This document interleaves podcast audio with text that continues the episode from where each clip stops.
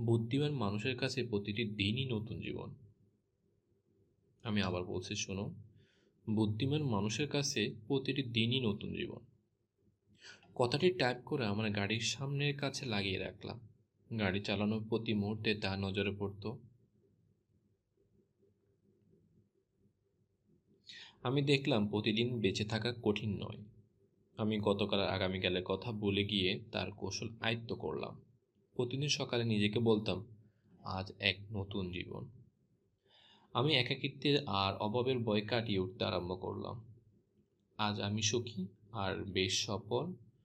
জীবন সম্পর্কে আমার নতুন আগ্রহ জেগেছে। আমি জানি আর কখনোই আমি ভয় পাব না। জীবনে যে সমস্যায় আসুক না কেন, আমি জানি ভবিষ্যৎকে ভয় পাওয়ার কিছু নেই। আমি জানি আমি এখন প্রতিদিন জন্য বাঁচতে পারি। আর প্রতিটি দিনই জ্ঞানী ব্যক্তির কাছে এক নতুন জীবন। মানব চরিত্র সম্পর্কে আমার সবচেয়ে দুঃখজনক যে কথা জানা আছে, তা হলো আমরা সকলেই জীবন যুদ্ধ এড়িয়ে চলতে চাই। আমরা সবাই দিগন্ত পরে কোনো মায়া গোলাপের স্বপ্নে আচ্ছন্ন। কিন্তু জানালার পাশে যে অসংখ্য গোলাপ ফুটে রয়েছে, তা আমরা দেখি না, দেখতে চাই না। আমরা এরকম বোকামির কাজ করি কেন? এ সম্পর্কে স্টেফেন লিখেছিলেন, আমাদের জীবনের ছোট্ট শোভাযাত্রা কি অদ্ভুত। শিশু ভাবে আমি যখন বড় হব, কিন্তু বড় হবার পর সে বলে, আমি যখন আরও বড় হব, বড় হয়ে সে বলে, যখন আমি বিয়ে করব, কিন্তু বিয়ে করার পর কী হলো? চিন্তাটা দাঁড়াল, আমি যখন অবসর নেব। কিন্তু অবসর নেবার পর সে পিছনে তাকালে দেখে অতীতের দৃশ্য। একটা শীতল পরত যেন বয়ে যায়। সবই সে উপভোগে বঞ্চিত হয়েছে। আমরা বলে যাই, এই জীবন উপভোগের জন্য প্রতিদিন। প্রত্যেক মুহূর্ত তাকে উপভোগ করতে হয়। ডেট্রয়েটের প্রয়াত অ্যাডওয়ার্ড ই ইব্যান্স দুশ্চিন্তে প্রায় আত্মহত্যা করতে চান।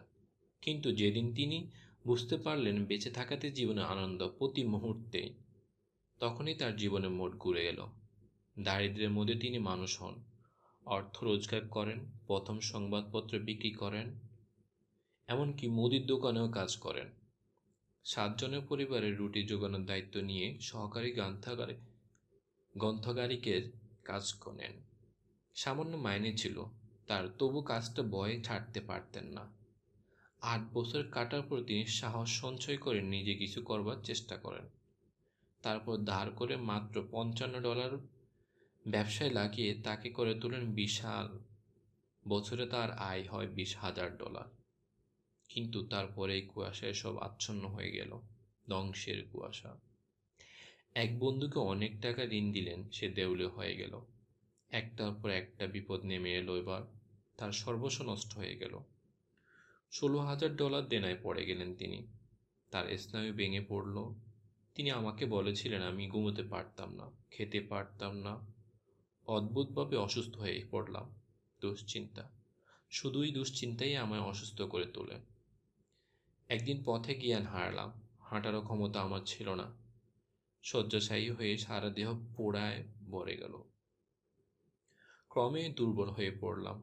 আমার ডাক্তার জানালেন, আর মাত্র দু সপ্তাহ বাঁচব। দারুণ আঘাত পেলাম।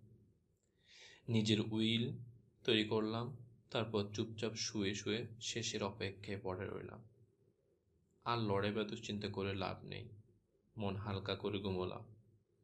আগে সপ্তাহের পর সপ্তাহ টানা দু ঘন্টাও ঘুমাইনি, আর এখন শিশুর মতো ঘুমালাম।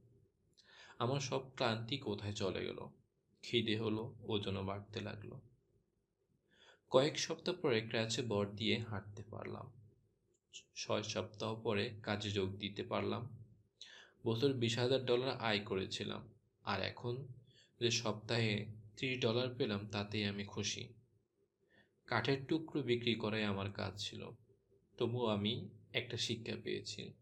আর দুশ্চিন্তা নয়, অতীত নিয়ে ভাবনা নয়। যা গেছে, তার জন্য দুঃখ একেবারে নয়। ভবিষ্যৎ নিয়েও কোনো আতঙ্ক নয় আমার সমস্ত শক্তি, আগ্রহ দিয়ে কাঠের টুকরো বিক্রি করে চললাম। এবার অ্যাডওয়ার্ড ইভান্স দ্রুত উন্নতি করলেন। কয়েক বছরে তিনি কোম্পানির প্রেসিডেন্ট হয়ে গেলেন ইভান্স প্রোডাক্ট কোম্পানি। কোনোদিন গ্রিনল্যান্ডে গেলে আপনি হয়তো ইভান্স ফিল্ডে নামবেন। ওই বিমান ক্ষেত্রটি তার সম্মানে নামাঙ্কিত।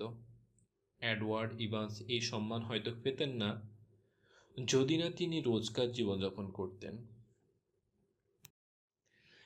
হোয়াইট কুইন কি বলেছিলেন, হয়তো জানেন আপনারা। গতকাল আর আগামীকাল রুটিতে মিষ্টি মাখান কখনোই আজকের রুটিতে নয়। আমরা বেশিরভাগ এই রকম গতকাল আর আগামীকালের রুটিতে মিষ্টি মাখানোর কথা চিন্তা করি, অথচ আজকে রুটিতে পুরো করে তা মাখাতে বলে যাই। বিখ্যাত ফরাসি দার্শনিক মন্তেনিন এই ভুল করেন।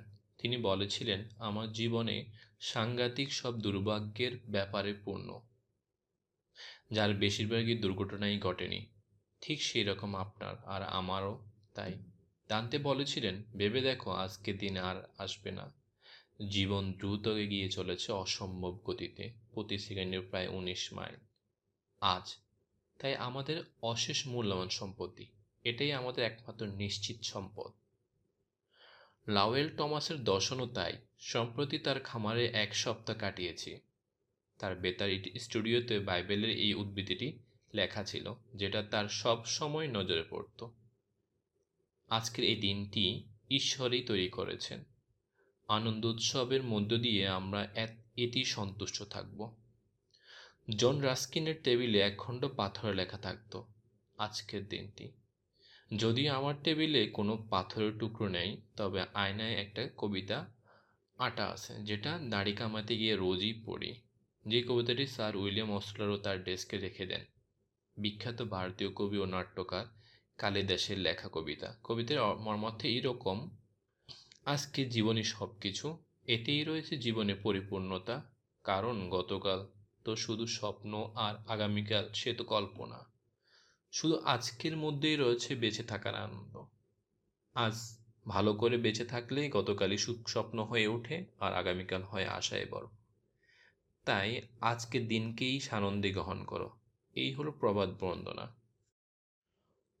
অতএব দুশ্চিন্তা সম্পর্কে যা জানবেন আর তাকে জীবন থেকে সরিয়ে রাখতে যা করবেন তা হলো এই অতীত আর ভবিষ্যৎকে লোহার কপাটে আবদ্ধ করে রাখুন, শুধু রোজকার জীবনযাপন করুন। আমি কয়েকটি প্রশ্ন বলতেছি।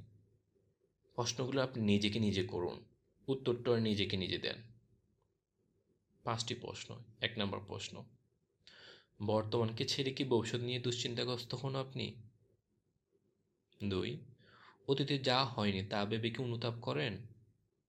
তিন, সকালে উঠে কি চব্বিশটা ঘণ্টা কাটানোর কথাই ভাবেন? চার, আজকে জীবন কাটিয়ে কি আনন্দ আহরণ করেন আপনি? পাঁচ নম্বর, কাজটা কবে শুরু করব? আগামী সপ্তাহে? কাল? আজ? না এখন? এরমটা কি ভাবেন আপনি?